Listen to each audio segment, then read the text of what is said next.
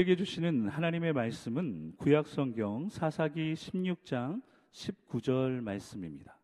구약성경 사사기 16장 19절 말씀입니다.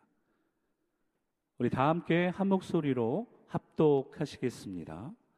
들릴라가 삼손으로 자기 무릎을 베고 자게 하고 사람을 불러 그 머리털 일곱 가닥을 밀고 괴롭게 하여 본즉 그 힘이 없어졌더라. 아멘. 저는 오늘 본문의 말씀을 통하여 슬기로운 신앙생활 마지막 시간으로 유혹을 뛰어넘는 방법이라는 제목으로 하나님의 말씀을 전하겠습니다. 성도 여러분, 내가 원하지 않음에도 발생하는 달갑지 않은 일이나 사람을 뭐라고 하는 줄 아십니까? 힌트를 드리면 세 글자입니다. 내가 원하지 않음에도 발생하는 달갑지 않은 일이나 사람, 뭐라고 말할까요? 다 알고 계신 표정인데 마스크 때문에 네, 안 보이는 것 같습니다. 정답은 불청객이라고 합니다. 불청객. 요즘 점심시간 이후에 원하지도 않는데 반갑지도 않은데 자꾸 찾아오는 불청객이 있습니다. 바로 식곤증입니다. 식곤증. 점심 식사 후에 졸음이 찾아와서 활기차게 일해야 하는 오후 시간이 힘들어질 때가 있습니다. 이 식곤증은요, 의학적인 질병은 아니지만 활기찬 생활을 하기 위해서는 꼭 이겨내야 합니다. 식곤증을 이겨내는 여러 가지 방법들이 있지만요. 돈 안 들이고 돈 안 들이고 쉽게 할 수 있는 방법은 산책과 스트레칭입니다. 이 시간 산책은 할 수 없으니까요. 잠깐 스트레칭을 해보려고 합니다. 성도 여러분, 왼손과 오른손을 자신의 눈높이에 두시고요. 왼손과 오른손을 자신의 눈높이에 두시고 박수를 한번 힘차게 쳐보십시오. 시작. 짝. 네. 그리고 박수를 그렇게 치신 후에 손을 띄지 마시고 붙이고 계시면 됩니다. 다시 한번 하겠습니다. 왼손과 오른손을 자기 눈높이에 두시고 박수를 힘차게 치시고 손바닥을 붙이고 계시면 됩니다. 시작. 네. 그 상태에서 팔꿈치도 붙이시면 됩니다. 팔꿈치도. 네. 지금 보여드리는 그림처럼 이렇게 손바닥과 팔꿈치까지가 딱 붙으시면 되고요. 자, 이제 이 상태에서 최대한 팔을 위로 쭉 올리시는 겁니다. 천천히 하십시오. 무리하지 마시고 스트레칭이니까 천천히 쭉 올려 보시면 됩니다. 네, 팔꿈치가 떨어지면 안 됩니다. 팔꿈치가 떨어지면 하늘 높이 올라갈 수 있어요. 팔꿈치까지 붙이고 하셔야 됩니다. 자, 최대한 올린 상태의 팔꿈치가 어디까지 갔는지를 한번 확인해 보시면 되는데요. 자, 보시고 계십니까? 내 팔꿈치가 어디까지 올라갔는지. 그림을 보시면요. 팔꿈치가 눈높이까지 올라갔다 하시는 분들은 신체 나이가 20대십니다. 20대. 아, 우리 신체 나이가 20대인 권사님들 많이 계신 것 같아요. 그런데 이 팔꿈치가 눈높이가 아니라 코높이까지는 올라갔다 하면 신체 나이가 30대 정도 되시고요. 입까지 올라갔다 그러면 40대. 그래도 턱까지는 올라갔다 하면 신체 나이가 50대라고 합니다. 혹시 팔꿈치가 목이나 가슴에서 멈추신 분들은 신체 나이를 비밀로 하도록 하겠습니다.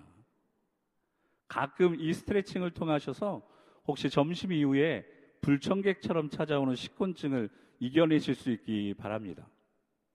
그런데요, 성도 여러분, 신앙 생활을 할 때도, 신앙 생활을 할 때도 원하지 않는데 찾아오는 불청객이 있습니다. 신앙 속, 신앙 생활 속에서 원하지 않는데 찾아오는 불청객의 이름은요, 유혹입니다. 유혹. 이 유혹은요, 하나님의 말씀대로 우리가 순종하지 못하게 만드는 불청객입니다. 그러니까 아주 나쁜 불청객이죠. 우리가 하나님의 말씀대로 순종하지 못하게 하기 때문입니다. 이 불청객 유혹은요, 인류 역사의 시작부터 있었습니다. 에덴 동산에서 사단이 하와를 찾아와서 선악과를 먹으면 내가 하나님과 같이 될 것이다. 그렇게 유혹했습니다. 심지어 예수님에게도 유혹이 찾아왔습니다. 예수님께서 공생애를 시작하시려고 40일 동안 금식하셨을 때 사단이 찾아와서 예수님을 유혹합니다. 이 유혹은요, 주님 다시 오실 날까지 우리를 계속 찾아오는 불청객입니다. 이 불청객 유혹을 어떻게 대처하느냐에 따라서 저와 여러분의 인생이 달라집니다. 이 유혹, 이 불청객 유혹을 어떻게 대처하느냐에 따라서 저와 여러분의 인생이 달라집니다. 이제 우리가 만날 삼손의 경우가 그렇습니다. 삼손은 유혹 앞에 실패합니다. 유혹을 뛰어넘었어야 하는데 유혹에 걸려 넘어지는 인생을 살게 됩니다. 저는 이 삼손의 이야기를 읽으면서요, 이런 궁금증이 들었습니다. 그런데 하나님은 성경 속에 승리와 축복의 말씀을 적어 놓기도 부족한데, 왜 유혹 앞에 실패한 삼손의 이야기를 적어 놓으셨을까? 성도 여러분은 왜 하나님이 유혹 앞에 실패한 삼손의 이야기를 적어 놓으셨다고 생각하십니까? 그 이유는요, 두 가지입니다. 첫 번째 이유는요, 누구나 실패할 수 있음을 깨달으라고 삼손의 이야기를 적어 놓으신 것입니다. 왜 적어 놓으셨다고요? 누구나 실패할 수 있다라는 것을 깨달으라는 것입니다. 이것은 삼손만의 이야기가 아니라는 것입니다. 더 중요한 두 번째 이유가 있습니다. 두 번째 이유는요, 그 누구도 실패하기를 하나님께서 원하지 않으신다라는 것입니다. 뭐라고요? 그 누구도 실패하지 않기를 하나님이 원하시기에 오늘 실패한 삼손의 이야기를 적어 놓으신 것입니다. 이제 불청객 찾아 불청객처럼 찾아오는 이 유혹을 잘 뛰어넘어서 슬기로운 신앙생활을 할 수 있는 방법을 함께 찾아보도록 하겠습니다. 불청객처럼 찾아오는 유혹을 뛰어넘는 첫 번째 방법은요. 우리 함께 한번 읽어보겠습니다. 시작. 내 옆에 있을 때 소중함을 깨닫는 것입니다. 언제 소중함을 깨닫는 거라고요? 내 옆에 있을 때. 삼손이요. 드릴라의 무릎을 베고 잠들었을 때 삼손의 힘의 비밀을 알아낸 이 들릴라가 삼손의 머리털 일곱 가닥을 밀고 블레셋 사람들을 부릅니다. 삼손은요, 블레셋 사람들이 왔다라는 소리에 단잠에서 깹니다. 그리고 별일 아닌 듯이 이렇게 말합니다. 사사기 16장 20절 말씀입니다. 삼손이 이렇게 말합니다. 내가 전과 같이 나가서 몸을 떨치리라. 아멘. 성도 여러분, 삼손이요, 내가 나가서 몸을 떨치리라. 이렇게 말해도 될 텐데, 뭐라고 말했습니까? 내가 전과 같이 나가서 몸을 떨치리라. 내가 전과 같이 나가서 블레셋 사람들을 다 이기고 돌아오리라. 이렇게 자신 있게 지금 말하고 있는 것입니다.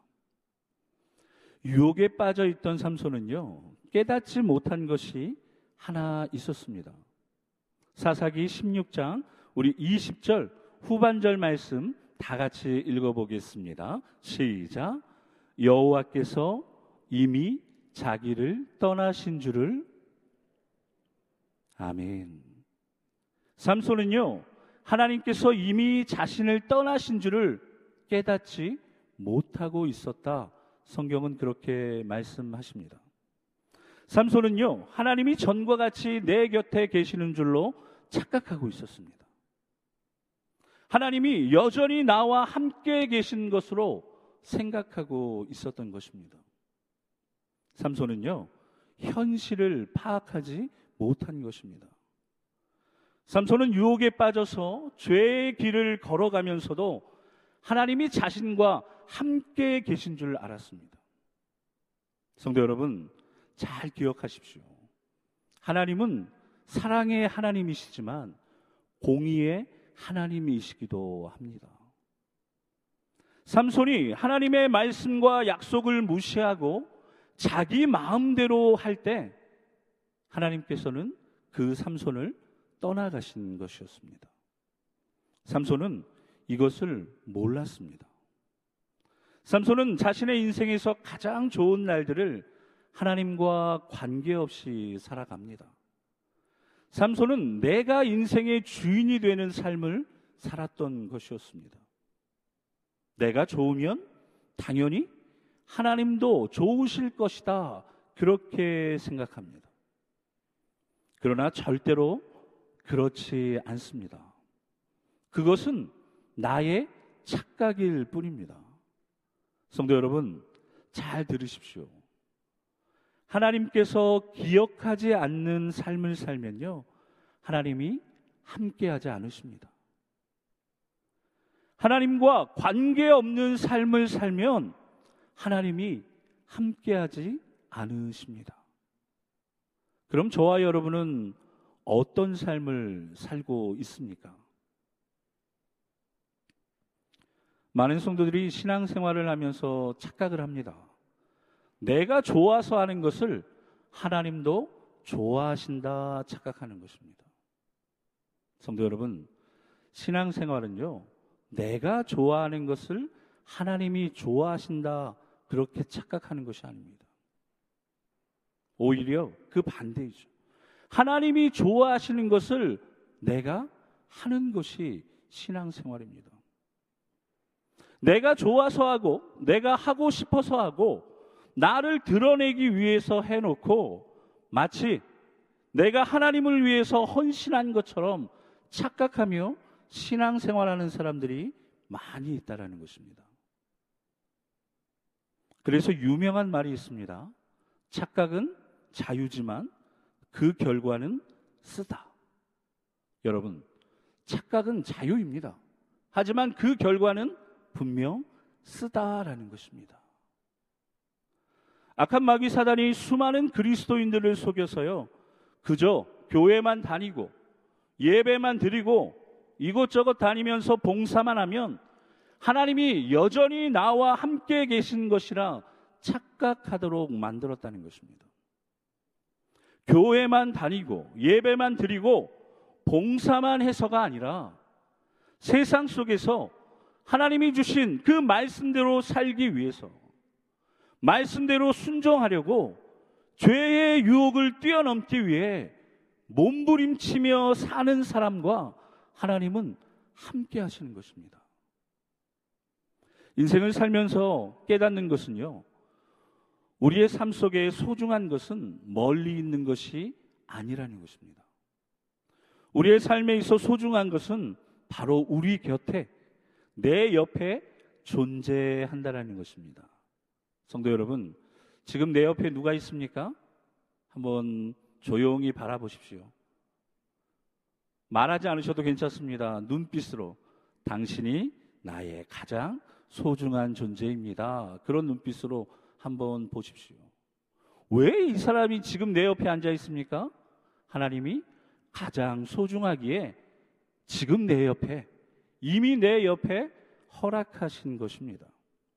그런데 유혹은요, 유혹은 하나님께서 허락하셔서 지금 나와 가장 가까이에 있는 것보다 하나님께서 허락하지 않으신 멀리에 있는 멀리 있는 것이 더 좋아 보이게 만드는 것이 유혹이라는 것입니다.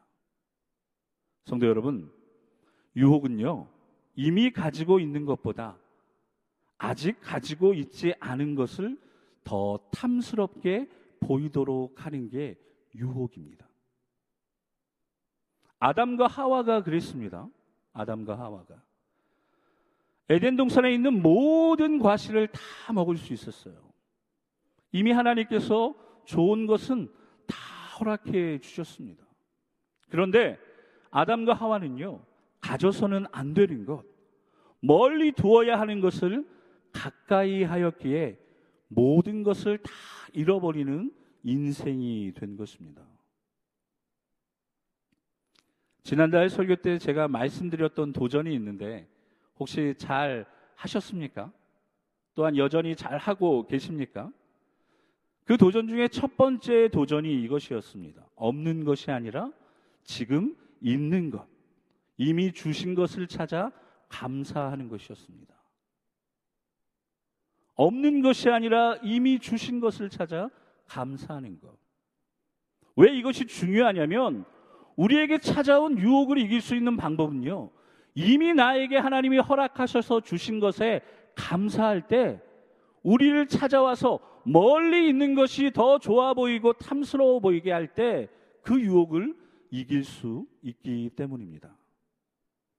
잘 기억하십시오. 유혹을 이길 수 있는 방법은요.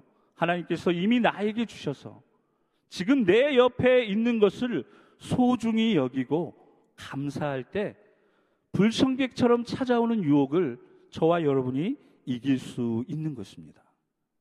그렇게 절대로 없는 것을 바라보며 불평하거나 원망하셔서는 안 되는 것입니다. 이미 가지고 있는 것에 감사할 때 유혹을 이길 수 있기 때문입니다. 사진 한 장을 보여드리겠습니다. 뉘집 손자인지 뉘집 아이인지는 잘 모르겠지만요. 저는 이 아이의 표정을 통해서 이런 감정을 느꼈습니다. 성도 여러분들은 이 아이의 표정을 보면서 어떤 감정을 느끼십니까? 저는요, 이 아이가 큰 후회를 하고 있다라는 생각이 듭니다. 무언가 큰 후회를 하고 있는 거예요. 아, 내가 실수했다. 내가 잘못했다. 뭐 이런 감정을 느끼는 것 같아요.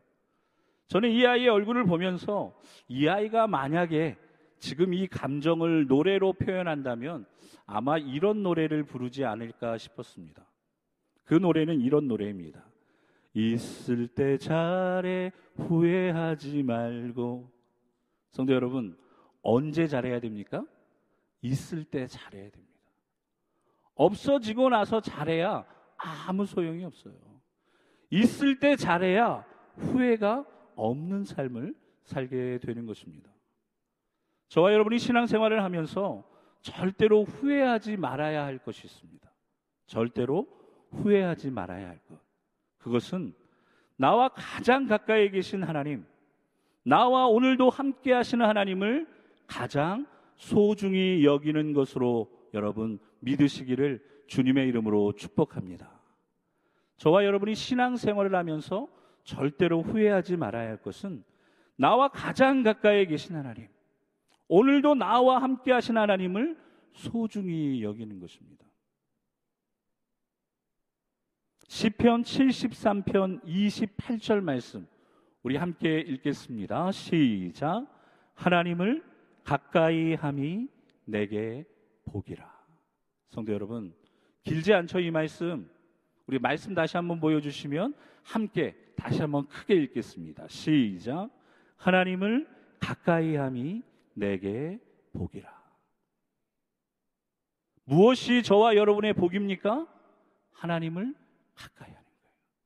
하나님이 가장 가까이에 나와 함께 계심을, 오늘도 나와 함께 계심을 믿고 그 하나님을 소중히 여길 때 저와 여러분이 복된 인생을 살게 되는 것입니다. 저와 여러분이 가장 가까이 해야 할 것은요, 사람이 아닙니다. 재물이 아니고 명예가 아닙니다. 무엇입니까? 하나님이십니다. 하나님을 가까이 하는 것이 저와 여러분의 복이기 때문입니다.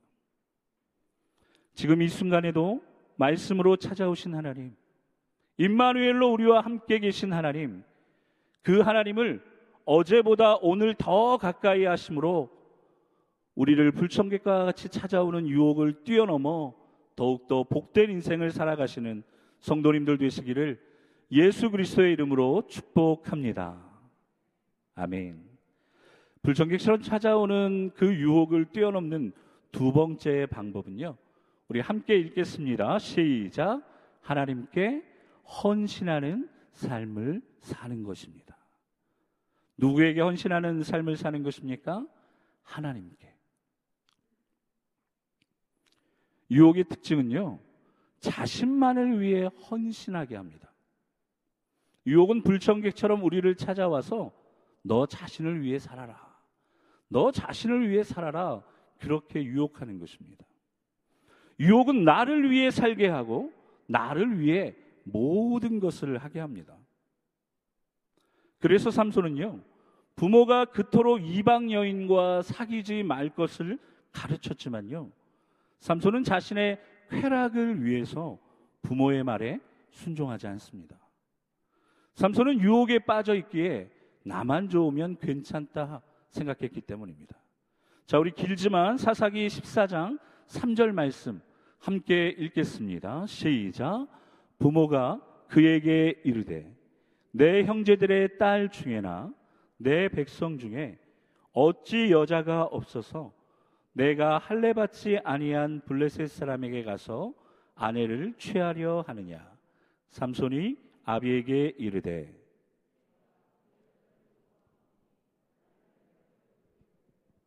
아멘. 지금 삼손의 모습은요. 나만 생각하고 나만 사랑하는 모습입니다. 삼손이 아버지에게 뭐라고 대답합니까? 내가 그 여자를 좋아하오니 나를 위하여 그를 데려오소서 이렇게 얘기합니다. 내가 주인입니다. 내가 모든 것을 결정하는 사람입니다. 삼손의 이런 모습은요, 마치 일곱 살 어린아이의 모습을 보는 듯 합니다. 여러분, 일곱 살 어린아이 앞에는 어떤 수식어가 붙는지 아십니까? 미운 일곱 살이라는 수식어가 붙습니다. 왜 일곱 살이 되면 미워질까요? 일곱 살이 되면 자기 주관이 뚜렷해집니다. 일곱 살이 되면요, 나만 생각하고 나만 사랑하는 이 자기중심적인 사고가 이제 두드러지게 됩니다. 일곱 살 어린아이의 특징은요, 내가 지금 하고 싶은 것을 지금 하기 위해서, 내가 갖고 싶은 것을 지금 갖기 위해서 부모의 말을 듣지 않고 어떡합니까?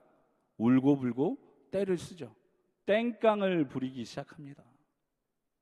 이런 일곱 살 어린아이의 모습처럼 나만 생각하고 나만 사랑하는 사람의 특징이 무엇인 줄 아십니까?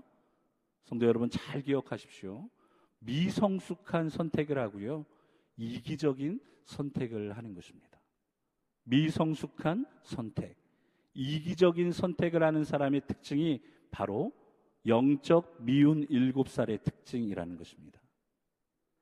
자신만을 생각하고 자신만을 사랑하는 삶을 살던 삼손은요, 결국 이 유혹에 걸려 넘어져서 비극적인 결말을 맞이하게 됩니다. 그 비극적인 상황이 사사기 16장 22절 말씀에 나옵니다. 우리 함께 읽겠습니다. 시작. 블레셋 사람들이 그를 붙잡아 그의 눈을 빼고 끌고 가사에 내려가 노줄로 매고 그에게 옥에서 맷돌을 돌리게 하였더라. 아멘. 삼손이 유혹을 뛰어넘지 못한 그 결과, 유혹에 걸려 넘어진 결과가 무엇입니까? 눈을 빼앗겨 안 보이게 됩니다. 얼마나 안타깝습니까? 노줄에 묶여 자유가 없는 삶을 살게 됩니다. 삼손이 유혹에 빠져서 나만 생각하고 나만 사랑할 때 모든 것을 잃어버리게 되는 불쌍한 인생이 된 것입니다. 그러나 하나님은 이런 삼손을 포기하지 않으셨습니다. 삼손은 하나님을 떠나 자기 마음대로 살았지만 그럼에도 불구하고 하나님은 삼손을 포기하지 않으셨습니다. 여기에 소망이 있고 여기에 은혜가 있습니다. 오늘 우리가 하나님 앞에 예배하는 이유도 마찬가지입니다.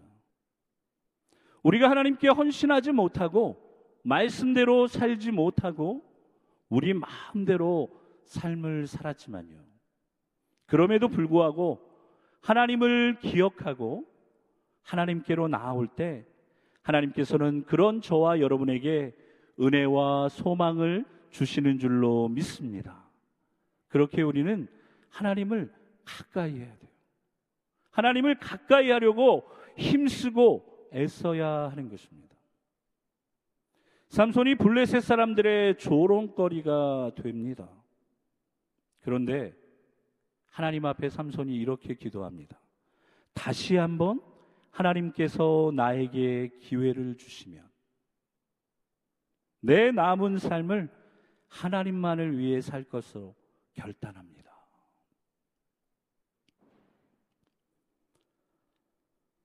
제가 청년부를 담당하고 있습니다. 우리 한마음 청년들이 바쁘고 힘든 삶을 살아가지만요. 그럼에도 불구하고 하루를 시작할 때 발바닥이 땅에 닿기 전에 무릎이 땅에 닿는 훈련을 합니다. 말씀으로 삶의 방향을 찾는 노력을 하고 있습니다. 한 청년이요, 신명기 8장 말씀을 읽고 이런 묵상을 나눴습니다. 제가 그 묵상의 내용을 잠시 읽어 드리겠습니다. 예전에 한참 엇나가던 시절이 생각이 났습니다. 죄의 종이 되었던 그때와 지금을 비교해 보면 하나님께서 저를 그 위험한 시기에서 나오게 해주신 것만으로도 감사하며 하나님을 찾았어야 하는데 요즘 마음이 교만해진 탓에 하나님을 잘 찾지 않는 건 아닌지 점검해 봅니다. 이스라엘 백성을 낮추시고 시험하셨지만 그럼에도 불구하고 필요한 것을 다 넘치게 주셨던 하나님이십니다. 바쁘고 힘들다고 광야 같던 예전 생활에서 꺼내주신 은혜를 금방 잊어버리는 못난 백성이 제가 아닌가 다시 한번 뉘우치고 모든 것이 복주시기 원하시는 하나님의 사랑 때문이라는 것에 또한 감사를 느낍니다. 저는 이 청년의 묵상을 읽으면서 다시 한번 이 글귀가 제 눈에 들어왔고 제 마음에 남았습니다. 다시 한번. 부모님이나 선생님들이요, 자녀나 학생들이 잘못된 행동이나 잘못된 모습을 바로잡을 때 쓰는 방법 중에 하나가 다시입니다. 다시. 저도 저희 아이들이 잘할 수 있는데 실수하거나 머뭇거리고 있을 때 이렇게 말해줍니다. 원아, 다시 한번 해봐. 다시 한번 해봐. 현아, 다시 한번 천천히 해봐. 천천히 다시 한번 해봐. 학생 입장에서, 자녀 입장에서는요, 다시 한번 하는 것이 불편하기도 하고, 싫기도 하고, 괴로울 수도 있어요. 아, 한 번 했으면 되지, 뭘 또 해요. 그러나, 다시 할 수 있는 것이 얼마나 큰 은혜이고, 얼마나 큰그 기회인지를 깨닫고 순종하는 사람에게는 변화가 나타납니다. 사사기 16장 22절 말씀 우리 함께 읽겠습니다. 시작.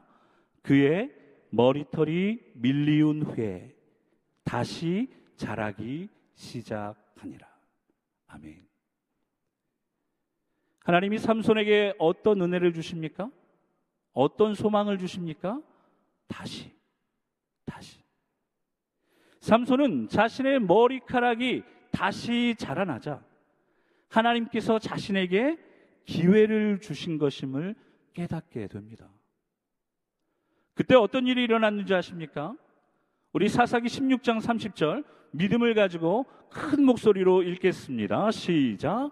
삼손이 이르되 블레셋 사람과 함께 죽기를 원하노라 하고 힘을 다하여 몸을 굽힘에 그 집이 곧 무너져 그 안에 있는 모든 방백들과 온 백성에게 덮이니 삼손이 죽을 때에 죽인 자가 살았을 때에 죽인 자보다 더욱 많았더라. 아멘. 성도 여러분, 삼손이 죽을 때에 죽인 자가 살았을 때 죽인 자보다 더욱 많았더라. 성경은 그렇게 이야기합니다. 다시의 은혜, 다시의 소망을 가지고 살아, 살아갈 때 삼손은요, 자신이 살아온 날들 중에서 가장 위대한 승리를 얻게 된 것입니다. 이것이 다시의 은혜이고 다시의 소망이라는 것입니다. 성도 여러분, 저와 여러분의 삶이 지금까지 살아온 날들보다 앞으로 살아갈 날들이 길지 않을 수는 있어요.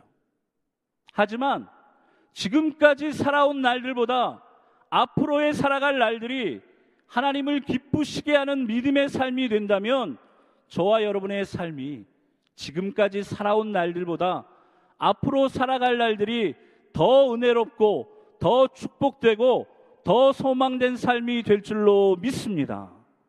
그 은혜는 무엇을 통해 주어집니까? 다시를 깨달아야 돼요. 왜 오늘을 다시 살게 하셨고, 왜 오늘 이 예배를 다시 드리게 하셨는지, 오늘 이 자리에 왜 내가 다시 앉아 있는지 그 은혜를 깨달으면 되는 것입니다. 그렇게 오늘 그 은혜, 그 소망을 붙들기 원하신다면 여러분 요한복음 8장 29절의 말씀을 붙들고 돌아가십시오. 우리 함께 읽겠습니다. 내가 항상 그의 기뻐하시는 일을 행함으로 아멘. 하나님은 저와 여러분을 혼자 두지 아니하시는 줄로 믿습니다. 언제 혼자 두지 않으십니까? 저와 여러분이 항상 하나님이 기뻐하신 일을 행할 때 하나님이 기뻐하시는 일을 행할 때 하나님이 우리를 혼자 두지 않으시는 거예요. 그러니까 저와 여러분이 혼자 있다면 하나님이 저와 여러분을 떠나가셨다면 어떤 의미가 되는 거예요? 아, 내가 하나님이 기뻐하시는 일을 행하지 않고 있구나. 내가 유혹에 빠져 죄의 길을 걷고 있구나. 하나님을 위하여 헌신하지 못하고 나를 위하여 살고 있구나. 이것을 깨달아야 하는 것입니다. 내가, 하나, 내가 항상 하나님을 기뻐하시는 일을 하면 하나님은 나를 혼자 두시지 않기에 불청객처럼 찾아오는 유혹을 이길 수 있고요. 지금까지 살아온 날들보다 앞으로 살아갈 날들이 기대가 되는 삶을 살 수 있는 것입니다.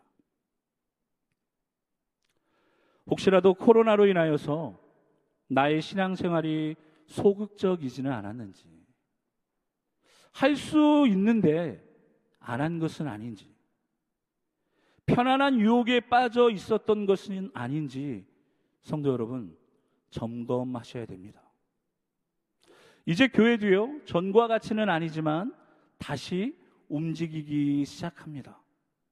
이 움직임에 동참하십시오. 멀리서 바라보고 구경만 하지 마시고, 이제 교회가 움직이기 시작할 때 그 움직임에 동참하실 수 있는 성도 여러분들이 될 수 있기를 주님의 이름으로 도전합니다. 오늘 그래서 말씀 카드를 보시면요. 내가 하나님이 기뻐하시는 일을 하기 위해서 다시 시작해야 할 것이 무엇인지를 찾는 도전을 만들어 놨어요. 성도 여러분, 나의 삶 속에서 다시 시작해야 할 것이 무엇인가? 하나님을 기쁘시게 하기 위하여 나의 삶 속에서 다시 시작해야 할 것이, 가정 속에서 다시 시작해야 할 것이, 무엇보다도 교회 안에서 내가 하나님을 기쁘시게 하기 위하여 다시 시작해야 할 것이 무엇인지를 찾고 도전할 수 있기를 축복합니다. 오늘이 슬기로운 신앙생활이라는 주제로 설교를 하는 마지막 시간입니다. 혹시 4월, 5월에 제가 설교했던 제목이 기억나십니까? 어제 일도 기억이 안 나는데 무슨 4월, 5월 일을 물어보십니까? 이런 표정을 하시는 분도 계신데요. 4월 달에 제가 슬기로운 신앙생활 첫 번째로 의심을 뛰어넘는 방법이라는 설교를 했고요. 5월에는 갈등을 뛰어넘는 방법. 그리고 오늘이 유혹을 뛰어넘는 방법입니다. 자, 설교 제목은 기억하지 못하셔도 괜찮습니다. 그러면 혹시 설교 배경 화면은 기억나십니까? 지금 제 뒤에 배경 화면이 이렇게 있는 것처럼 4월 달에 의심을 뛰어넘는 배경 화면은요, 무엇이었습니까? 육상 경기 중에 허들이었습니다. 허들. 5월에 갈등을 뛰어넘는 방법의 배경 화면은 높이뛰기였어요. 높이뛰기. 자, 이거는 맞추실 수 있죠. 오늘 유혹을 뛰어넘는 방법의 배경화면은 무엇입니까? 장대 높이뛰기입니다. 장대 높이뛰기. 성도 여러분, 뒤에 그림이 그냥 있는 게 아니에요. 보시고 기억하셔야 됩니다. 제가 여기에는 숨겨놓은 의미가 있습니다. 허들은요, 허들의 높이는 85cm 정도 돼요. 85cm. 그러니까 신체 건강한 남자, 여자, 남녀노소 누구나 열심히 훈련하고 연습하면요, 다 뛰어넘을 수 있습니다. 허들은. 그런데 높이 뛰기는 수준이 좀 달라집니다. 높이 뛰기는요, 세계 신기록이 화면을 보시면 1993년에 푸바의 소토마요르 선수가 세운 2m 45cm를 뛰어넘는 거예요. 허들의 85cm와는 차원이 다르죠. 수준이 다릅니다. 대단합니다. 이 기록은요, 무려 30년 동안 지금 깨지지 않고 있다고 합니다. 2m 45cm. 그런데 오늘 장대 높이 뛰기는요, 수준이 아니라 차원이 다릅니다. 장대 높이 뛰기의 세계 신기록은요, 2020년에 스위스의 듀플란티스 선수가 세운 6m 15cm입니다. 6m 15cm. 자료 화면을 잠시 보겠습니다.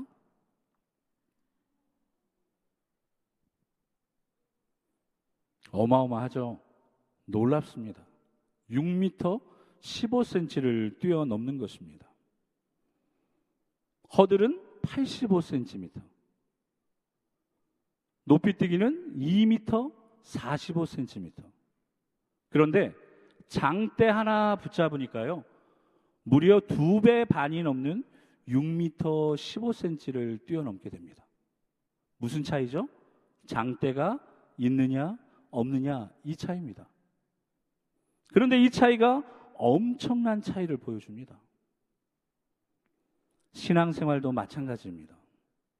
내가 하나님과 함께 하느냐, 내가 하나님을 붙들고 있느냐, 이것이 중요하다라는 거예요. 이것이 얼마나 큰 차이를 만드는지 깨달아야 한다라는 것입니다. 장대가 있느냐 없느냐의 차이보다 훨씬 더 크고 놀라운 차이를 보여주기 때문입니다. 그렇게 오늘 이 말씀을 들은 저와 여러분은 하나님께서 언제나 나와 함께 하실 수 있도록 내가 하나님을 기쁘시게 하는 일을 항상 할 수 있도록 힘쓰고 애쓰는 인생을 살아야 할 줄로 믿습니다. 이제 말씀을 정리하겠습니다. 성도 여러분, 내가 나를 기쁘게 하면 유혹이 찾아옵니다. 유혹은 언제 찾아온다고요? 내가 나를 기쁘게 하면 찾아옵니다. 그런데 내가 하나님을 기쁘시게 하면 무엇이 찾아옵니까? 축복이 찾아옵니다. 내가 나를 기쁘게 할 것인가? 내가 하나님을 기쁘시게 할 것인가? 선택하시고 결정하셔야 합니다. 이 축복의 원리를 삼손처럼 늦게 깨달으면 안 됩니다. 삼손은 늘 자신과 함께 하시는 하나님을 무시했습니다. 하나님이 자신과 가까이 계셨지만 그 하나님의 마음과 그 하나님의 뜻을 살피지 않았습니다. 나 자신의 즐거움만을 위해 살다가 결국 유혹에 걸려 넘어지는 인생이 되었습니다. 유혹을 뛰어넘지 못하면 반드시 대가를 지불해야 됩니다. 그렇기 때문에 유혹을 뛰어넘는 신앙생활을 하기 원하신다면 늘 나와 함께 하시는 하나님 앞에 겸손해야 합니다. 그 하나님께서 이미 나에게 주신 것에 감사하며 살아야 합니다.